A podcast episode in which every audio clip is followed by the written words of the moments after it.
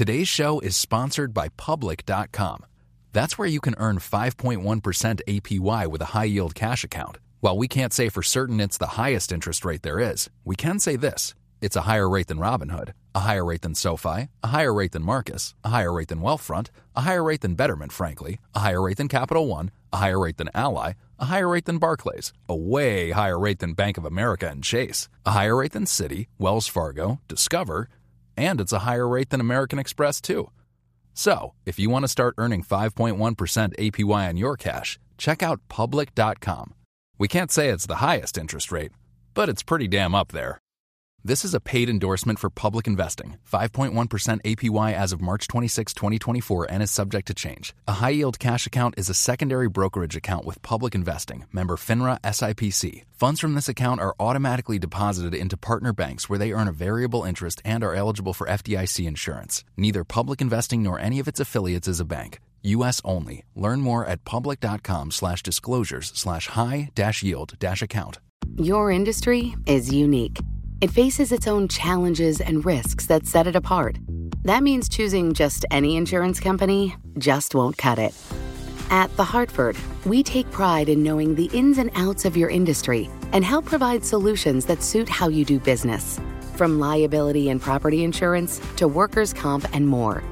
At The Hartford, we don't just talk about specialization, we live it. Learn how The Hartford can help your business at thehartford.com.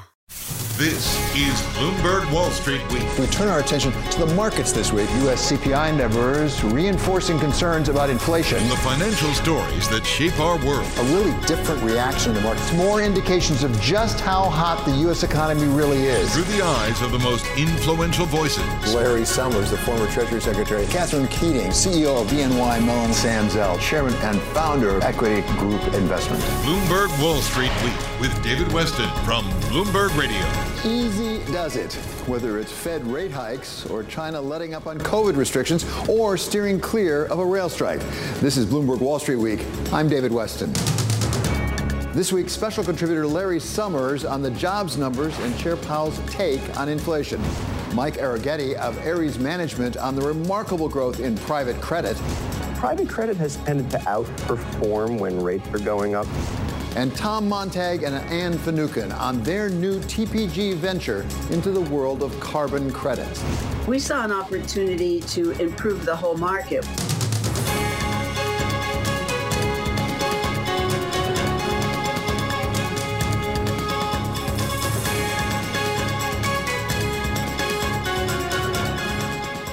It was a week of searching for the happy medium, as China began the week in an uproar over COVID restrictions, put in perspective by former U.S. Ambassador to China, Gary Locke.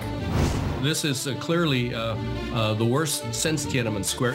But things ended the week a bit more calm for China after authorities signaled some easing in the COVID policy, as urged by World Bank President David Malpass.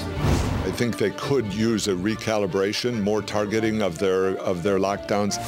We started the week with a looming rail strike, but President Biden and Congress sought to calm things down by stepping in and imposing a deal on the parties.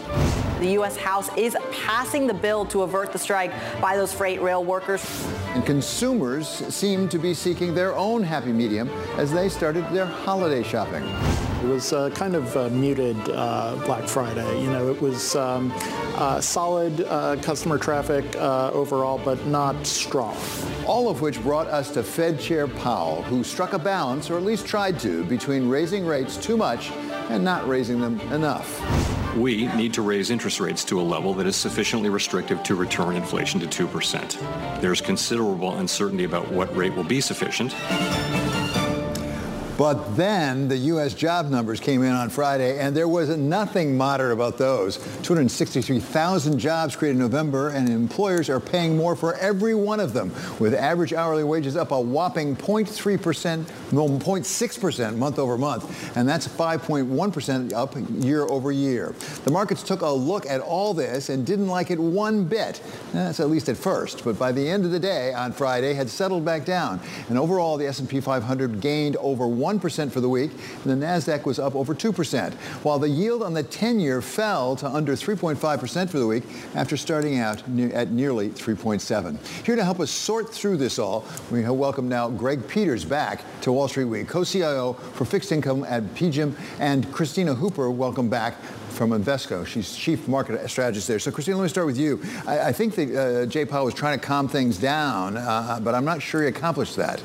He did not accomplish that, but that's the market's fault, not his fault. I think he was very clear in telling us what we already knew, which is that the Fed is likely to downshift to 50 basis points in December, but the terminal rate is very unclear, and we have a ways to go in terms of taming inflation. Really, the only positive was around housing and talking about the rolling over there. But other than that, I think he was a straight shooter about setting the table for what uncertainty there is in terms of where the terminal rate is and where the Fed pauses. But, Greg, he also set the table for being really concerned about wage inflation because he talked about the really dislocation, particularly on the JOLTS numbers. And then those numbers came in on Friday and were exactly what he was hoping would not happen, I think.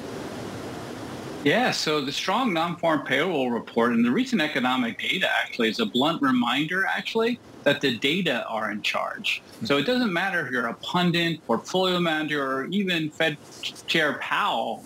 It's all driven by the data. So for him or anyone to proclaim that, you know, rate rises or pausing or pivoting is just really kind of a fool's errand because you're driven by the data. And the data is what's driving the Fed and should drive the markets. Absolutely. If you don't mind my adding, back in June, the Fed communicated that it was going to only hike by 50 basis points. Then two data points came out within days of the Fed meeting. We got CPI, we got Michigan inflation expectations, and they pivoted to 75 basis points. So Greg is absolutely right. The data is going to drive this, and that really renders Powell's speech pretty irrelevant. So Greg, if the data are driving the Federal Reserve, what's driving investors? If you're an investor, what do you make of these data, and where do you go? Well, you know, it is this circular reference problem that we have. It's clear to me, at least, that the markets are focusing less on the data and more on what the Fed has to say. The challenge, I think, is that the rhetoric coming out of the Fed is quite disparate and all over the place. So the messaging is quite mixed. But to me, it's really hard for me to swallow that, you know, rates have rallied, risk assets have also rallied. And we haven't even seen a recession yet, and we haven't seen the peak in rates. And we've had one data print, David, of lower inflation. So you're a fixed income guy, Greg. What do you do in fixed income, given that circumstance? Yeah, so I think it's been this obviously very difficult market for fixed income. If you think about where the 10-year started, this endeavor post-COVID, it was 50 basis points, right? So I know we're at 3.5 now. I do think yields move higher here as we reprice more rate hikes. But I have to tell you, you know, we've repriced to such a dramatic degree that I see a tremendous amount of value in fixed income. Yields higher, all else equal, is a good thing. Spreads wider, all else equal, a good thing. So while we can't time it, I feel really bullish on the outlook for fixed income. Thank you so much to Invesco's Christina Hooper and PGIM's Greg Peters. Coming up, Bank of America veterans Tom Montag and Ann Finucane join Wall Street Week for an exclusive explanation of their brand new carbon credit venture backed by TPG. That's next on Wall Street Week on Bloomberg. Today's show is sponsored by Public.com. That's where you can earn 5.1% APY with a high-yield cash account. While we can't say for certain it's the highest interest rate there is, we can say this. It's a higher rate than Robinhood, a higher rate than SoFi, a higher rate than Marcus, a higher rate than Wealthfront, a higher rate than Betterment, frankly, a higher rate than Capital One, a higher rate than Ally, a higher rate than Barclays, a way higher rate than Bank of America and Chase, a higher rate than Citi, Wells Fargo, Discover, and it's a higher rate than American Express, too. So, if you want to start earning 5.1% APY on your cash, check out Public.com. We can't say it's the highest interest rate, but it's pretty damn up there. This is a paid endorsement for Public Investing, 5.1% APY as of March 26, 2024, and is subject to change. A high-yield cash account is a secondary brokerage account with Public Investing, member FINRA SIPC. Funds from this account are automatically deposited into partner banks where they earn a variable interest and are eligible for FDIC insurance. Neither Public Investing nor any of its affiliates is a bank. U.S. only. Learn more at public.com/disclosures/high-yield-account. Your industry is unique. It faces its own challenges and risks that set it apart. That means choosing just any insurance company just won't cut it. You need a company with extensive experience in specialized insurance. At The Hartford, we take pride in knowing the ins and outs of your industry and helping provide coverage that suits your needs. The Hartford offers insurance solutions that help mid to large-sized businesses, like yours, effectively manage risk, from liability and property insurance to workers' comp and more. With extensive experience in underwriting, risk engineering services, and claims, The Hartford goes beyond the expected to deliver innovative, customizable solutions and service that your industry, that your business demands. At The Hartford, we don't just talk about specialization, we live it. Learn how The Hartford can help your business at thehartford.com. This is Bloomberg Wall Street Week with David Westin from Bloomberg Radio.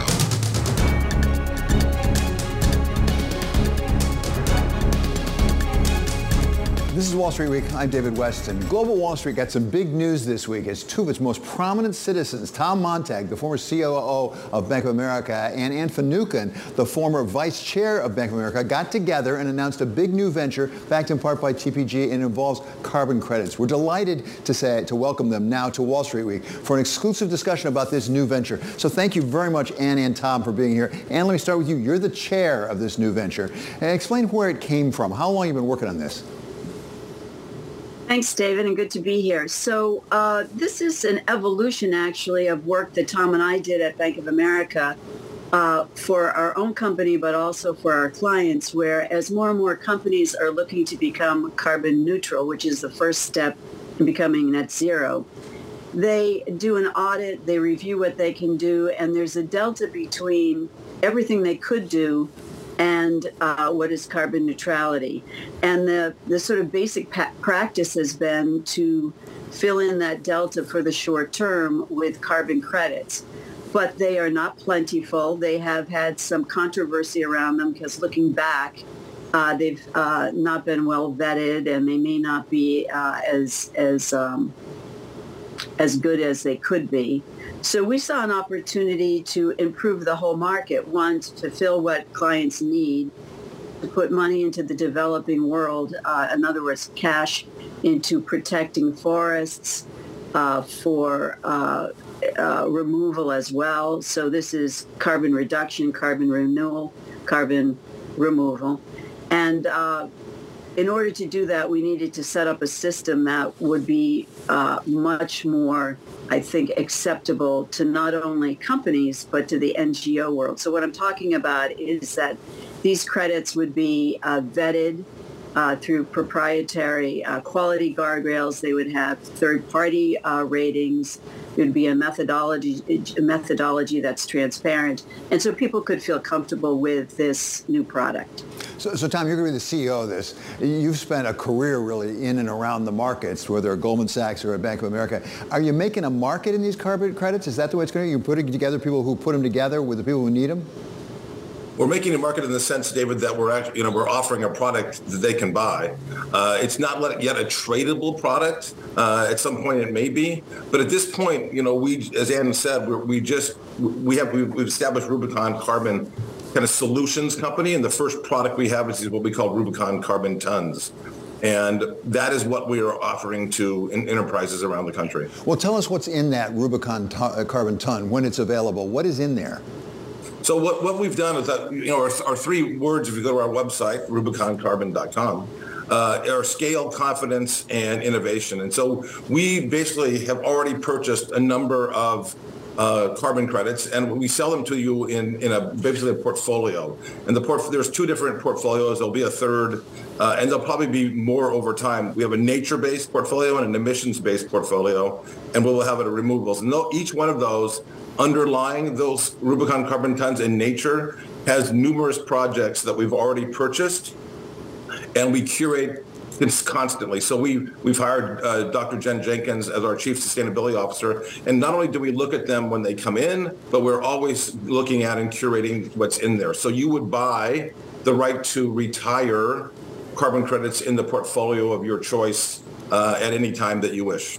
So Ann, do you essentially certify that in fact these credits exist and that they're legitimate? You and I have talked in the past about things like greenwashing. Does this address that problem to some extent? And do you need the government to certify it?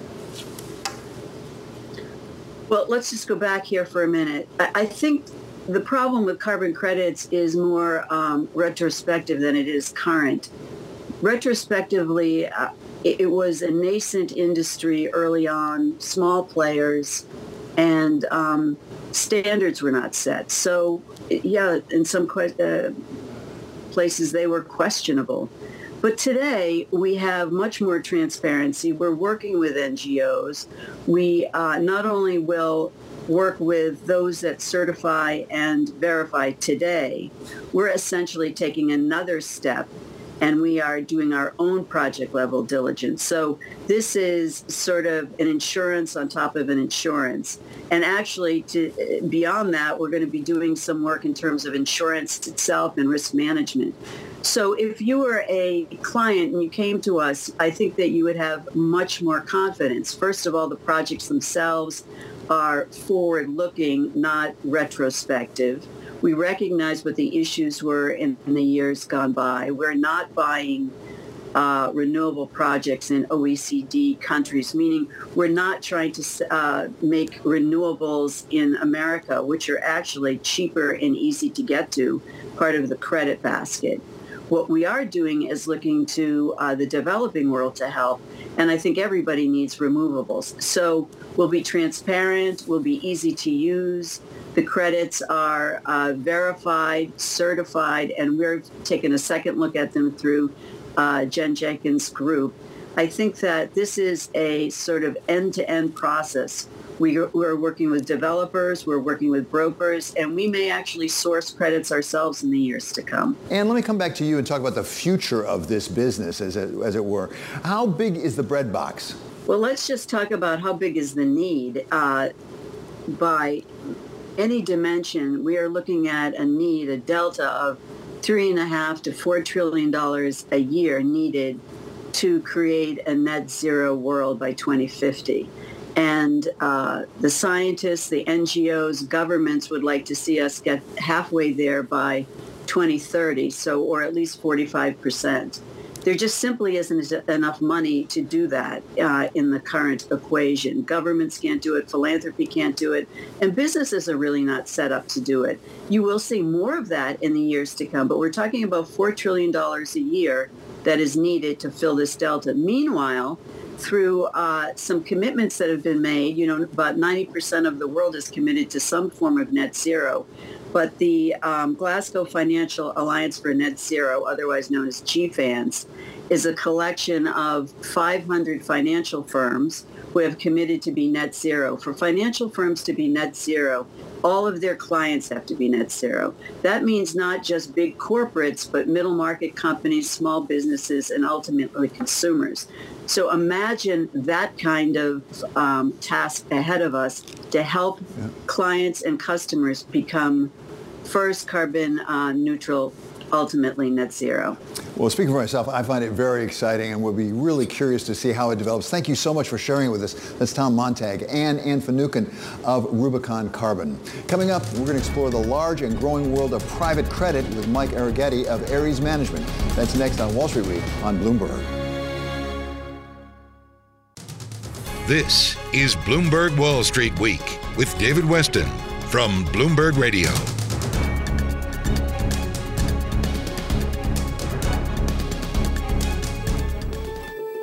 Credit It's what makes the business world go round. And years of fiscal and monetary stimulus have made sure there's plenty of credit to go around. But now the Fed and other central banks would like there to be just a little less lending so we can get inflation down. History cautions strongly against prematurely loosening policy. We will stay the course until the job is done. Which is hitting deals, particularly when it comes to private equity. What affects deal making is uncertainty. Uncertainty is the enemy of deal making. But it turns out that as the government regulates lending from the banks more, the world of private credit has exploded. The more you regulate parts of the financial system, the money tends to flow to the unregulated parts of the financial system. Having all that credit going on outside of the regulated part of the economy is not ideal. But that leaves the question whether private credit will be able to step in as the banks pull back. Private credit is really important, but private credit has also pulled back a little bit, not because of the availability of financing or because they're stuck with bad loans like some of the large banks are, but because of the enormous uncertainty. And to take us into this large and growing world of private credit, we welcome now one of the leaders in the area. He is Mike Arougheti, CEO of Ares Management. So Mike, thank you so much. Welcome to Wall Street Week. Great to have you here. Thank you very much. We hear so much about private credit these days and how big it is, how big it's gotten. Give us your sense of just how big it is right now and why it's gotten this big. So when we talk about private credit, let me just zoom out quickly. We're talking about lending that is happening outside of the banking system, and that could be in corporate, real estate, infrastructure, consumer. I think a lot of the recent dialogue that folks are paying attention to is more along the opportunity in corporate lending. That's the most evolved and the most developed market, both here in the U.S. and globally. In terms of sizing, no one quite knows just because a lot of this is in private hands, but order of magnitude, the private credit market for corporates in the U.S. is about $1 trillion. Juxtapose that with C&I loans in the banking system, that's about 2 to 2.5 times that, and almost at parity in terms of size with the leveraged loan and high yield market.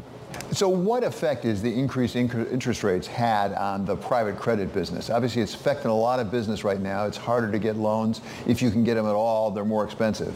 Yeah, I think private credit has tended to outperform when rates are going up for two main reasons. Number one, the structure of the loans are short duration and floating rate, so they typically reprice every 30 to 90 days. So as rates are going up, the return is going up. That obviously in an environment where we're seeing a lot of volatility in the equity markets and valuations are challenged in the high-grade markets, private credit is a place where people can actually go to benefit from rising rates. The flip side of that, obviously, is that as rates are going up, debt service becomes more challenging for leveraged borrowers. And so part of the conversation today is, as you're generating this excess return, at what point does the incremental interest rate challenge the companies? I would say as we sit here today, still really strong fundamental economic performance within the portfolios and not any signs of stress really making their way through as a result of the rate hike. Mike, just pick up on a couple of things you said there, because I talked to one investor who said, there's no such thing as truly bulletproof in business, but these are close to it. And I guess it's because of the two things you mentioned, the short duration and also the fact that you got floating rates. So if interest rates go up, you're protected. Well, I hope that person you spoke to is an Ares investor already, but if they're not, I hope they're watching this show. Bulletproof is always something that you don't want to talk about in investing, but I would agree at this point in the cycle, private credit is a good place to be. Floating rate, as we said, short duration, but also senior secured. So if you think about where these exposures sit in a company's balance sheet or relative to the value of an asset, today most private credit loans are sitting in the top half of the capital structure, which means that there's institutional equity supporting those loans dollar for dollar. So there's a significant amount of equity valuation that would have to deteriorate before you begin to have a conversation about principal loss on private credit. Mike, you mentioned Ares investors, and I wonder whether you're having, if anything, an easier time in getting investors these days because interest rates going up necessarily affect the value of equities just because of the discount rate. It makes it less attractive. Has private credit become more attractive relative to equities as an alternative investment? I think so. You know, in Ares manages close to $350 billion of assets globally, and we have funds that we offer across the alternative spectrum, including private equity. I would say as a general observation, investor appetite for pure play equity product is pretty muted right now, simply because, as you point out, valuations are challenged. And if you think about the drivers of return in that market, earnings growth is going to be muted. Availability of leverage is difficult. Cost of capital is high. Mike, thank you so much for joining us on Wall Street Week. That is Mike Arougheti. He's CEO of Ares Management. Coming up, we wrap up the week with our special contributor, Larry Summers of Harvard. That's next on Wall Street Week on Bloomberg. Today's show is sponsored by Public.com. That's where you can earn 5.1% APY with a high-yield cash account. While we can't say for certain it's the highest interest rate there is, we can say this. It's a higher rate than Robinhood, a higher rate than SoFi, a higher rate than Marcus, a higher rate than Wealthfront, a higher rate than Betterment, frankly, a higher rate than Capital One, a higher rate than Ally, a higher rate than Barclays, a way higher rate than Bank of America and Chase, a higher rate than Citi, Wells Fargo, Discover, and it's a higher rate than American Express, too. So, if you want to start earning 5.1% APY on your cash, check out Public.com. We can't say it's the highest interest rate, but it's pretty damn up there. This is a paid endorsement for Public Investing. 5.1% APY as of March 26, 2024, and is subject to change. A high-yield cash account is a secondary brokerage account with Public Investing, member FINRA SIPC. Funds from this account are automatically deposited into partner banks where they earn a variable interest and are eligible for FDIC insurance. Neither Public Investing nor any of its affiliates is a bank. U.S. only. Learn more at public.com/disclosures/high-yield-account. Your industry is unique. It faces its own challenges and risks that set it apart. That means choosing just any insurance company just won't cut it. You need a company with extensive experience in specialized insurance. At The Hartford, we take pride in knowing the ins and outs of your industry and helping provide coverage that suits your needs. The Hartford offers insurance solutions that help mid to large-sized businesses, like yours, effectively manage risk, from liability and property insurance to workers' comp and more. With extensive experience in underwriting, risk engineering services, and claims, The Hartford goes beyond the expected to deliver innovative, customizable solutions and service that your industry, that your business demands. At The Hartford, we don't just talk about specialization, we live it. Learn how The Hartford can help your business at thehartford.com.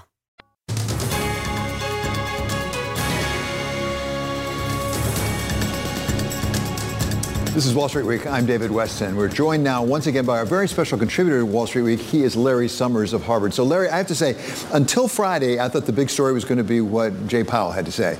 And then those jobs numbers came in. And obviously the number of jobs was really impressive, but also the average hourly wage. Wow. Look, what we saw was a 7.5% annual rate wage increase for the month, a 6% wage increase for the last 3 months, and a 5% increase for the year. So it's high and it's rising. And the labor market is strong, and we're still in unprecedented territory in terms of the gap between vacancies and jobs. And I think that what that's got to tell you is that we got a long way to go to get an inflation down where the Fed has said that it wants it to be.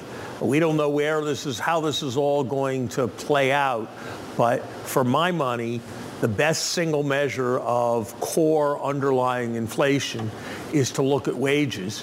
It's interesting. That's what Paul Krugman acknowledged today when he said that he was shaken in his views by these numbers. And I think what this is telling us is that the Fed's got a long way to go. So how's that going to happen? I mean, we heard Jay Powell talk about the JOLTS numbers, for example, and say we've got a big gap between the people trying to get people to work and the people actually working. As long as you have that, you've got this pressure. He said we've got to get demand down so that, in fact, we are not seeking as many people in the workforce. But how does that get done? It's not getting done yet. It's not getting done yet, and what that says is we're probably going to need increases in interest rates. I suspect they're going to need more increases in interest rates than the market is now judging or than they're now saying. Look, every every time they revise their forecast of inflation up, and they revise their forecast of ultimate unemployment up as well. And gosh, we've all been at the airport, and they say it's leaving at 7:30, and then they say it's leaving at 8:30, and then they say it's leaving at 9:30. And when I see that happen, I think it's leaving at 11. And it's something like that with these economic forecasts. So I hope I'm wrong, but my sense is that inflation is going to be a little more sustained than what people are looking for. And my sense also is that it's much harder than many people think to achieve a soft landing, because there are all these mechanisms that kick in. At a certain point, consumers run out of their savings, and then you have a Wile E. Coyote kind of moment where consumption falls off. At a certain point, people start putting their houses on the market, and then you see house prices falling, and then other people rush to put them on the market. At a certain point, you see credit drying up, and when credit dries up, people can't pay back their old borrowing. So there is this proposition, we've talked about it before on the show, David, it's called Psalm's Rule, that says that when the unemployment rate goes up by 0.5%, it goes up by more than 2%. And that's because once you get into a negative situation, there's an avalanche aspect. And I think we have a real risk that that's going to happen at some point. So to continue your airport analogy, when is the plane going to leave? Because we heard Jay Powell this week say, don't pay as much attention to how fast we're going up, because everybody jumped on the fact he was pretty clearly signaling 50 basis points rather than 75. He said, pay attention to the terminal rate. I'm not sure the markets did that. So where do you think the terminal rate is now? Look, I've been saying that relative to the 5 that's priced into the market, a little below 5, I think that's got to be low, or likely to be low, because I always try to look for possible errors, and 4 seems almost impossible, and 6 is certainly a scenario we can write, and that tells me that 5 is not a good best guess for where it's going to be. In terms of what will happen, I guess I think there's an old saying that things happen faster than you think they will. So don't happen as fast as you think they will, and then they happen faster than you thought they could. And I think that may be the way it is with the downturn. I don't know when it's going to come, but when it kicks in, I suspect it'll be fairly forceful. I got an email, as you know, Larry, this week from a loyal viewer of Wall Street Week, and particularly a loyal viewer of yours, saying, I really love hearing from Larry Summers. And he asked the question. He said, what's so magic about the 2%? I mean, why can't we live with 3% or 4% for that matter? First of all, I think it's important to understand that having failed for a while to hit 2%, it's kind of problematic then to declare that it's no longer our goal, even if it was a somewhat arbitrary goal in the first place. Second, we've already backed away from the 2% in a sense. We've been, for years, well above 2%. And nobody's saying we should swing below 2%, so it all averages out to be 2. So in some sense, we're already not really trying for a 2% average inflation target. We're trying for a 2% minimum inflation target, and that's different than what we originally set out to. So we've already eased. Third, if we settle in for a 3% inflation target, then where do we think it's going to go? Presumably there's going to be a low point of inflation in this cycle, David, and from that low point it will rise. So saying 3% as a target for what we're disinflating to isn't saying 3% as an average for the next cycle. So what I think we should do is stay with the 2% target, recognizing, as I think is surely right, that that's going to be a low point, not an average, but I think that's all right. There was news that went beyond the U.S. economy this week, and it had to do with China. We had demonstrations at the beginning of the week. They seem to be settling down a little bit because they're easing off on the COVID restrictions. But it's pretty clear that the Chinese economy is struggling some, in part because of those restrictions. Give us a sense of what the risks are there for the global economy because of what's going on in China right now. Look, it's possible that we're going to gain a little strength because it's quite possible that they are going to open up a bit in response to these protests. And then the Chinese economy is going to go faster. And when it goes faster, that will be an impetus to commodity prices. That will help parts of the global economy. I think the challenge for them is that they've only got 1/5 as many intensive care units per person and 1/3 as many nurses as we do per person. And they don't have much immunity. And so it could spread like wildfire, and they could have a very scary situation. And that's their tension, really. They can save the economy or they can save their populations near perfect health, but I don't think they're going to be able to do both. Well, and to your point, Larry, it seems to me that we can sit here and say you should ease up some of your COVID restrictions. They have to be data dependent in their own way. It depends on how many infections they get, how many intensive care units are being used, and stuff like that. They may have to adjust their approach. They're surely going to have to adjust. They're surely going to have to titrate their approach over time, and I don't think it's going to be easy. I do think sooner or later they're going to have to do this, and they're not gaining a lot by postponing it.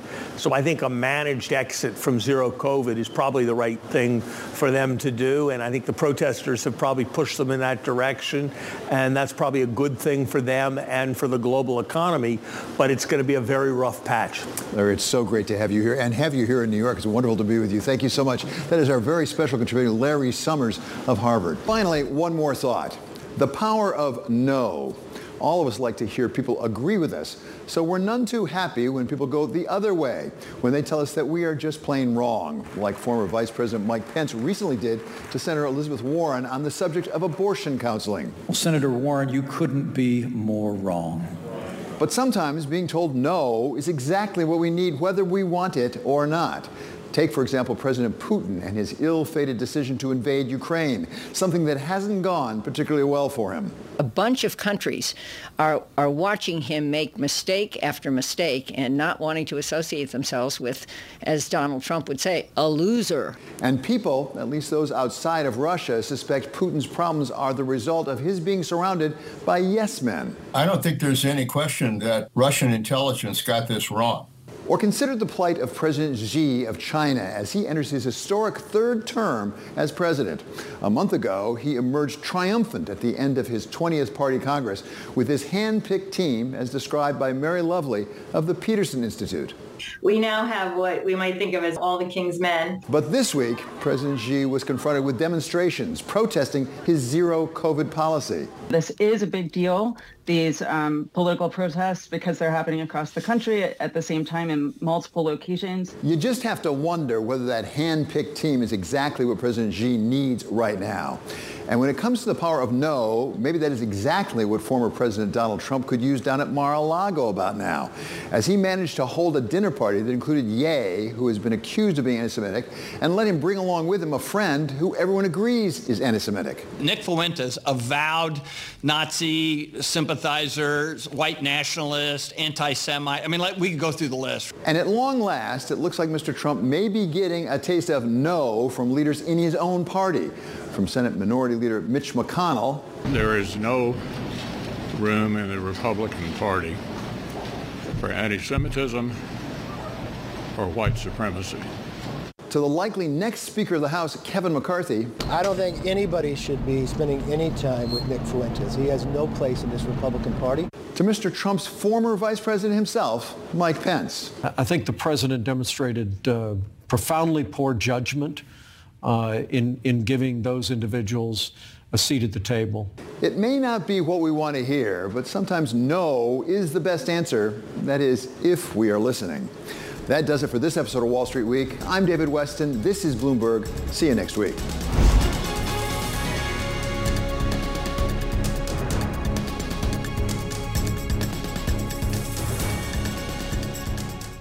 Your industry is unique.